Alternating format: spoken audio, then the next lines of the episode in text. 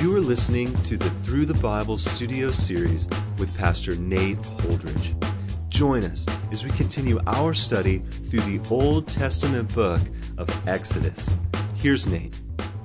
The book of Exodus is so wonderful for its study for us of God giving a people a land to dwell in and actually forming them into a strong nation that would honor him, a nation that would eventually give birth to the Messiah. In Exodus chapter twenty through twenty-three, we've seen God begin to deliver the law to the people of Israel. In chapter twenty, he gave them the Decalogue, the Ten Commandments, and from the Ten Commandments sprang forth many illustrations, many laws that were handed to the judges by which to govern the nation of Israel, the different tribes represented in the nation. And in the end of chapter twenty-three, the people have a decision to make. Will this be the covenant that you keep? Will you be obedient to the Lord or not? And in so many ways, this follows along the course of the Christian life. You have a people here in Israel who have been delivered from their slavery in Egypt. They have been set free. Previously, they were in bondage. Previously, they were possessed by the Egyptians and by Pharaoh himself. But God came in, and really without much effort or work on their part, God delivered them. The credit was all his, and his victory over Pharaoh, over the Egyptian false gods, and over their captors there in Egypt was strong and persistent and absolutely complete. There was nothing partial about the victory that God had won for them. Completing the victory, of course, with two significant events, the uh, Passover, where the angel of death came and the people of Israel who were willing to sacrifice a goat and put the blood of the lamb upon their doorpost, those people with the blood upon their door were saved. And those who did not have the blood uh, experienced death of their firstborn son within their homes, from the greatest to the least of them. And so the people of Israel were delivered, in one sense, by the blood. And then immediately following, as they were then released from their captivity and sh- pushed out, shoved out of the nation of Egypt, they went to the Red Sea, where God then won a miraculous victory over the Egyptian army, swallowing them up into the Red Sea. God was completely and finally and totally declaring victory and giving victory to his people, the people of Israel. And this so obviously follows the life of the Christian. It's a picture of the work of Jesus Christ upon the cross of Calvary, winning an incredible and sufficient victory for every believer. So much so that Paul tells us in Romans chapter six that we died with him, we were buried with him, and we rose with him. We've been so closely identified with the victory of Christ. Our victory is total. Our victory is absolutely complete. But after God purchased this people to himself as his own precious possession, he then delivered to them the law, the law which would govern them, the law which they would abide by, live their lives by. And they had a decision to make. Will we live by his word or not? And of course, living by his word meant that they would get the very best of the life that he had to offer them. Rejecting his word would mean that although they were a people covered by the blood, and although they had been redeemed by him, next generations might reject him, and they would, in their current generation, not experience the full orb of God's blessing upon their lives. And this is so obvious of the Christian life. The Lord wants to bless us. He wants to take us to deeper, more wonderful places. He wants to take us to a quote-unquote promised land. However, we need to live a life of obedience. A life of rebellion, a life of sin, a life of persistent resistance of the leadership of the Holy Spirit might be a life that is covered by the blood, and it, frankly, may not be. However, it will never be a life that is living and in the full orb of God's blessing. He has a wonderful life in store for those who will walk with him. And so we pick up our study today after that lengthy introduction. We pick up our study in verse twenty of Exodus chapter twenty-three. After the giving of the Ten Commandments, the giving of the civil law in Israel, the Lord speaks to them in verse twenty and says, "Behold, I send an angel before you to guard you on the way and bring you to the place that I have prepared. Pay careful attention to him and obey his voice. Do not rebel against him, for he will not pardon your transgression, for my name is in him.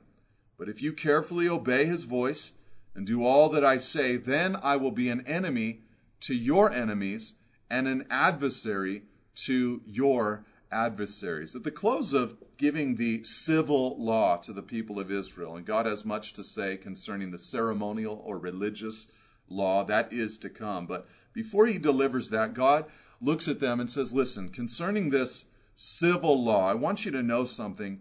I am going to send an angel before you to guard you on the way and bring you to the place that I have prepared." Now, this angel, throughout the Old Testament up to this point, has historically helped God's people. You might remember back in Genesis chapter twenty-four, when Eliezer, the servant of Abraham, was sent to a distant land to find a wife for Abraham's son Isaac. He said in Genesis twenty-four, verse seven, "The Lord, the God of heaven, who took me from my father's house," this is Abraham speaking, "and from the land of my kindred, and who spoke to me and swore to me, to your offspring I will give this land, he will send his angel before you, and you shall take a wife for my son from there." In other words, Abraham believed that there was this angel that would go before Eliezer who would give him victory or success, so to speak. God's practice of sending his angel before his people to protect them, to provide for them, to guard them, here we see, to bring them into the place that God had prepared for them, the promised land, the land of Canaan. The big question, of course, is who is this angel of which God speaks? And personally, along with many others, I believe this to be a pre-incarnate appearance of Jesus Christ. The second person of the Trinity was not created the moment that he was born and took on human flesh. He is eternally pre-existent, always the second person of the triune Godhead.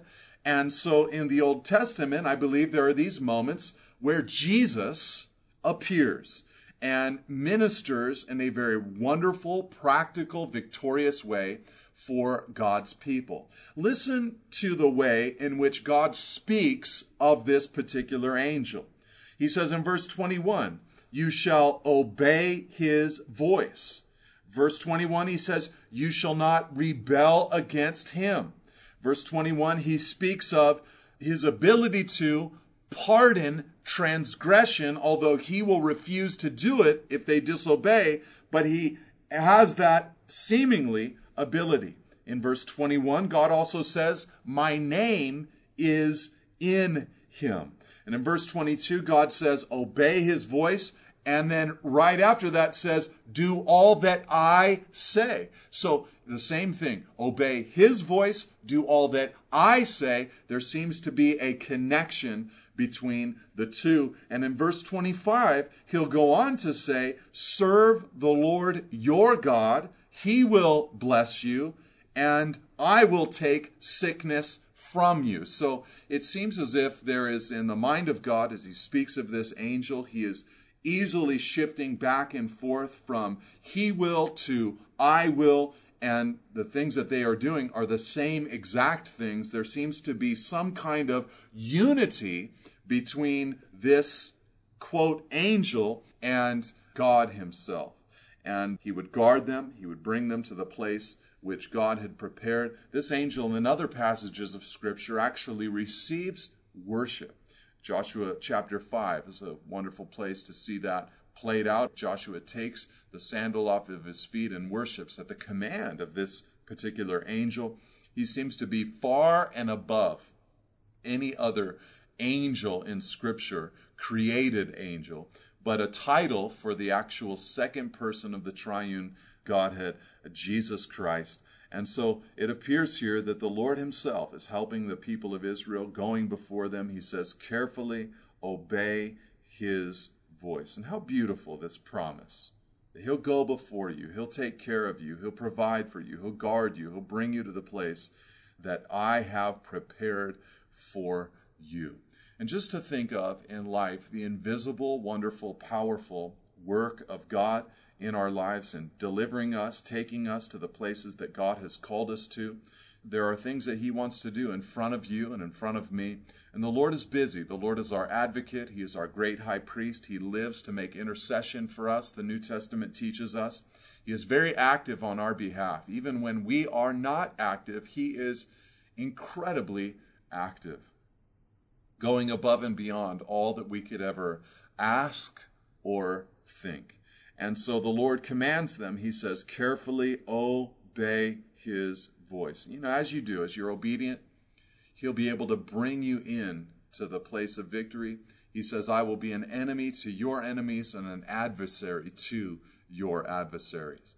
In verse twenty-three, he goes on to speak of this angel. He says, when my angel goes before you and brings you to the Amorites and the Hittites and the Perizzites and the Canaanites, the Hivites and the Jebusites, and I blot them out, you, verse twenty-four, shall not bow down to their gods nor serve them, nor do as they do, but you shall utterly overthrow them and break their pillars in pieces. You shall serve the Lord your God, and he will bless your bread and your water, and I will take sickness away from among you. None shall miscarry or be barren in your land. I will fulfill the number of your days. So the Lord continues to give the people a great promise concerning entrance into the promised land. And he says, listen, when you go in, I'm going to blot out for you. You know, as you're obedient and as you walk with me, as you have faith in me, as you trust in me, I'm going to go in before you and blot out the Amorites, Hittites, Perizzites, Canaanites, Hivites, and Jebusites. He says, I will blot them out. Now, in one sense, this was a national blotting out that God would accomplish over these different people groups. But in another sense, there were different people from these different people groups who would actually survive. David had Hittites who were in his army, was a friend of a Jebusite. So not everyone was actually killed, but their national worship and the practices of their paganism and idolatry were to be destroyed. And then, of course, God says, verse twenty-four, you shall not bow down to their gods nor serve them. Their practices were to be removed from the nation of Israel. And this would have to be a national and perpetual warning for the people of Israel. It had said, of course, in Exodus twenty, verse three, you shall have no other gods before me. Unfortunately, the people of Israel often forgot this great command of God. They began to, quite often, form alliances with the nations around them, eventually leading to intermarriage. And they would eventually, because of that intermarriage, begin to flirt with and begin to worship the gods of the nations around them. And that idolatry would eventually lead them to the removal of God's protection, which would lead them to slavery or captivity or subjection to the nations around them. And so God would wait. They would then cry out to him for deliverance, and he would deliver them. He was gracious and merciful. He would hear their cry. But this giving themselves to false gods would often lead to their slavery. He says, no, that's not what you should do. You should utterly overthrow them and break their pillars in pieces. There's a completion here. There's a crushing. There's a getting after it, tolerating none of it, and removing it from your midst. He says, if you do this and live this way, then I'm going to bless your bread and your water and take away sickness. I'll give you health. And none of you will miscarry or be barren in your land. I will fulfill the number of your days. Now, this was, of course, a promise that God was making to Israel. These are not promises that are repeated to the church in the modern day. Too much of the prosperity preaching and doctrine that has hurt the body of Christ in our era has been caused by a misunderstanding of these Old Testament scriptures. God is speaking to the nation of Israel. He is not speaking to the church. There is a day coming where we will have complete health and, of course, abundant, continual, incredible provision. It's called heaven. And here on earth, the Lord will take care of those who make the kingdom of God their priority. He will give them food. He will give them clothing. But there is no guarantee of perpetual health. We are all going to die unless the Lord calls us home in the rapture to meet him before our death. But all of us are heading and trending in that direction. Still, though, there is a great promise for us in just the simple truth of being obedient to the Lord. Things tend to go much better in life as we live a life of obedience before the Lord and cast out idols. That's what God was telling the people of Israel here. God then continues these bold promises in verse twenty-seven when he says, I will send my terror before you and will throw into confusion all the people against whom you shall come. And I will make all your enemies turn their backs to you. And I will send hornets before you, which shall drive out the Hivites, the Canaanites, and the Hittites from before you. I will not drive them out for you in one year, lest the land become desolate and the wild beasts multiply against you. Little by little I will drive them out from before you until you have increased and possessed the land. And so God continues to promise. He's giving these bold promises about the angel going before them, the great victory that would come as they were obedient to him and kept their promises and commitments and covenants in general as a nation, not every man to a T, but in general, as they obeyed, they would watch God do incredible things in their midst. One promise I love here in verse twenty-eight is that he says, you know, I'm going to go before you. I'll make your enemies turn their backs to you. But verse twenty-eight, I will send hornets before you, which will drive out a few of these enemies. And of course, because many of the prophets use the idea of a hornet as a word picture of either Egypt or Assyria, some think that what God is saying is, I'm going to use these other more powerful nations, these larger nations, to threaten the inhabitants of the promised land, and their fear of these nations will cause them to be driven out. But some actually believe that the hornet is literal, and as I read it, it definitely reads literally. We don't have the record of this per se in the accounts of Joshua, but I wonder, did the Lord send these hornets to literally make life uncomfortable and help drive out these Canaanite people from the promised land and give the land to the nation of Israel? Just the idea of the Lord going before us and giving us a victory in this kind of way is just powerful and wonderful. And I love in verse twenty-nine, the way the Lord describes it. He says, I'm not going to drive them out from before you in one year. You know, uh, the land will become desolate. The wild beasts will multiply against you. You won't know what to do with it if I give it to you in a year. You're not equipped to handle it. But verse thirty, little by little, I will drive them out from before you. The Lord has used this promise in my life in a wonderful way, because what he's really explaining to them is that the victory through just simple obedience and faith in him is guaranteed, but it's going to be a gradual victory. The conquest would take more than a year. It would actually, if you read the book of Joshua, be very quick. It would take seven years, but it wouldn't happen in one year. It would be a little by little experience. And I've found in ministry that so often the Lord wants to move in a little by little kind of way.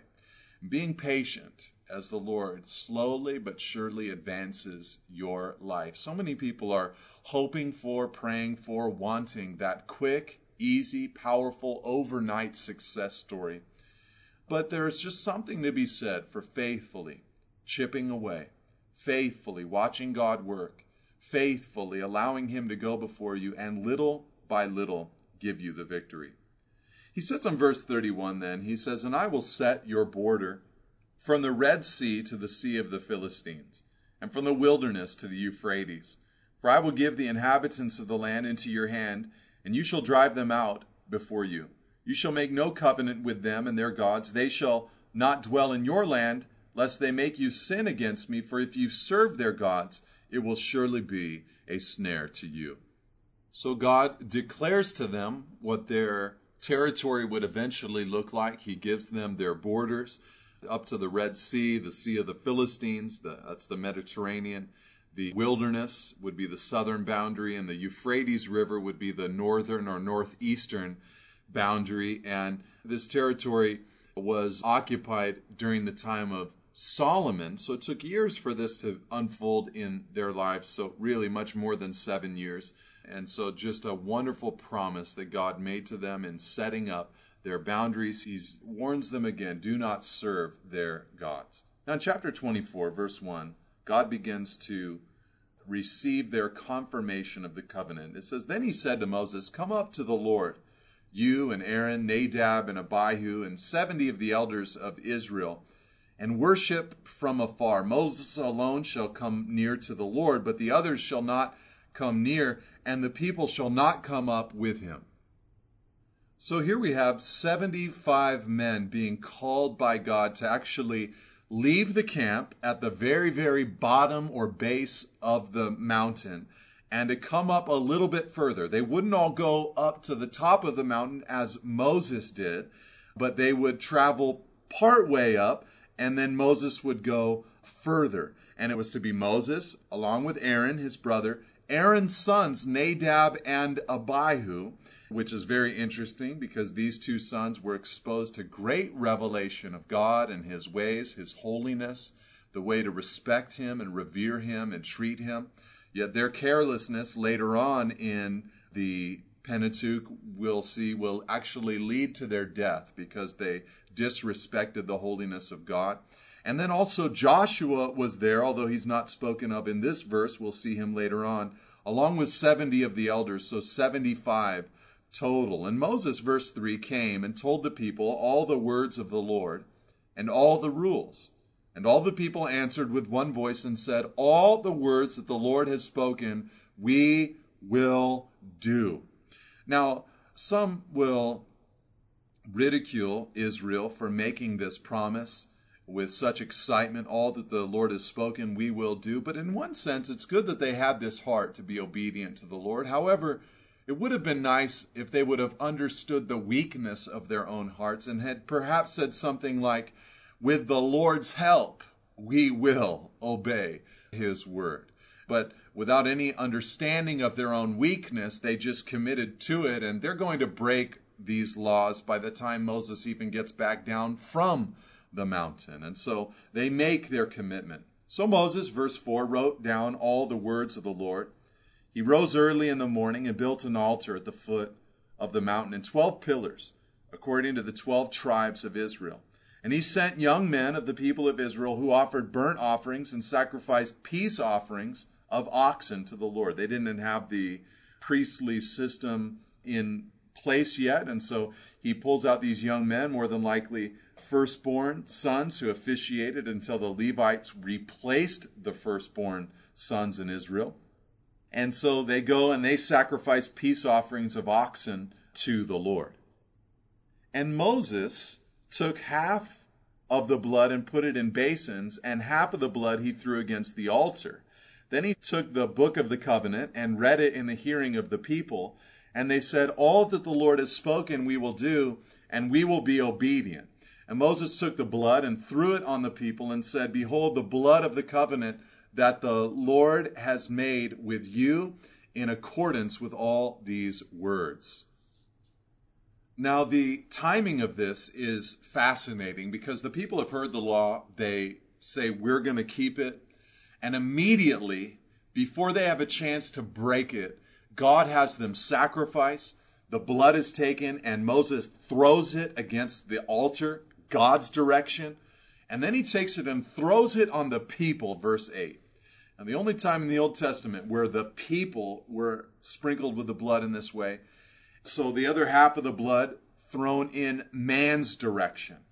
And, you know, what this declares to us is that the covenant was not by their obedience. The covenant was by the blood. God would continue to have the people of Israel as his covenant people, just as he had made sacrifices and shed the blood of animals for Adam and Eve after their fall, just as he shed blood and animal sacrifices after he made a covenant with Abraham. He does the same thing here. After Noah caught out of the ark and the sacrifices were offered, same thing occurs here. There is blood that is required for this covenant to be established. And so, you know, the blood is upon them. And, you know, anytime you affirm the word of God and say, I'll obey it, remember the blood. You've got to have the blood upon you as you read the Bible. Our covenants and our promises to God must be covered by the blood. And of course, the covenant that God has made with us as his church is a covenant based on blood and not on works. And for this, we praise him. Jesus took the cup on that night that he was betrayed and said, this is the cup of my blood. The cup poured out for you is the new covenant in my blood. Sprinkled with the blood of Jesus, we stand, not because of our works, but by the blood of Christ. After this, they see the Lord. It says in verse nine, that then Moses and Aaron, Nadab and Abihu, and seventy of the elders of Israel went up, and they saw the God of Israel. And there was under his feet, as it were, a pavement of sapphire stone, like the very heaven for clear, for clear, for clearness. And he did not lay his hand on the chief men of the people of Israel. They beheld God and ate and drank. Paul tells us accurately in First Timothy chapter six that no one has ever seen or can see God, who alone has immortality, who dwells in unapproachable light. And God had, of course, announced to Moses in Exodus thirty-three, you cannot see my face, for man shall not see me and live. But here it says in verse ten that they saw the God of Israel. More than likely, they're seeing not the full glory of God, but they're seeing partial revelation of him. Personally, I think Christ again has appeared, and they're rejoicing over this glory. And notice the response. You would expect that they would fall on their faces in worship, but instead they beheld God and ate and drank. This is common after a covenant to eat a meal. Their response to God was fellowship with him. And the Lord said to Moses, verse twelve, come up to me on the mountain and wait there, that I may give you the tablets of stone with the law and the commandment which I have written for their instruction. So Moses rose with his assistant Joshua. This is important. And Moses went up to the mountain of God. And he said to the elders, wait here for us until we return to you. And behold, Aaron and Hur are with you. Whoever has a dispute, let him go to them. And we know that Aaron, at the very least, failed miserably in this leadership opportunity, as we'll see in just a moment. Then Moses, verse fifteen, went up on the mountain, and the cloud covered the mountain. And the glory of the Lord dwelt on Mount Sinai, and the cloud covered it six days. And on the seventh day he called to Moses out of the midst of the cloud. So after a period of waiting, God speaks to Moses and calls to him and begins to share with him. And the appearance, verse seventeen, of the glory of the Lord was like a devouring fire on the top of the mountain in the sight of the people of Israel. And verse eighteen, Moses entered the cloud and went up on the mountain. And Moses was on the mountain forty days and forty nights, eating and drinking nothing during this time, a miraculous time of fasting, according to Deuteronomy chapter nine. And he goes up and he receives from God the divine pattern for the tabernacle and the priesthood, which we'll see in chapter twenty-five. God bless you. Amen. Thank you for listening. For additional resources and teachings, or to contact us, please visit us at nate holdridge dot com.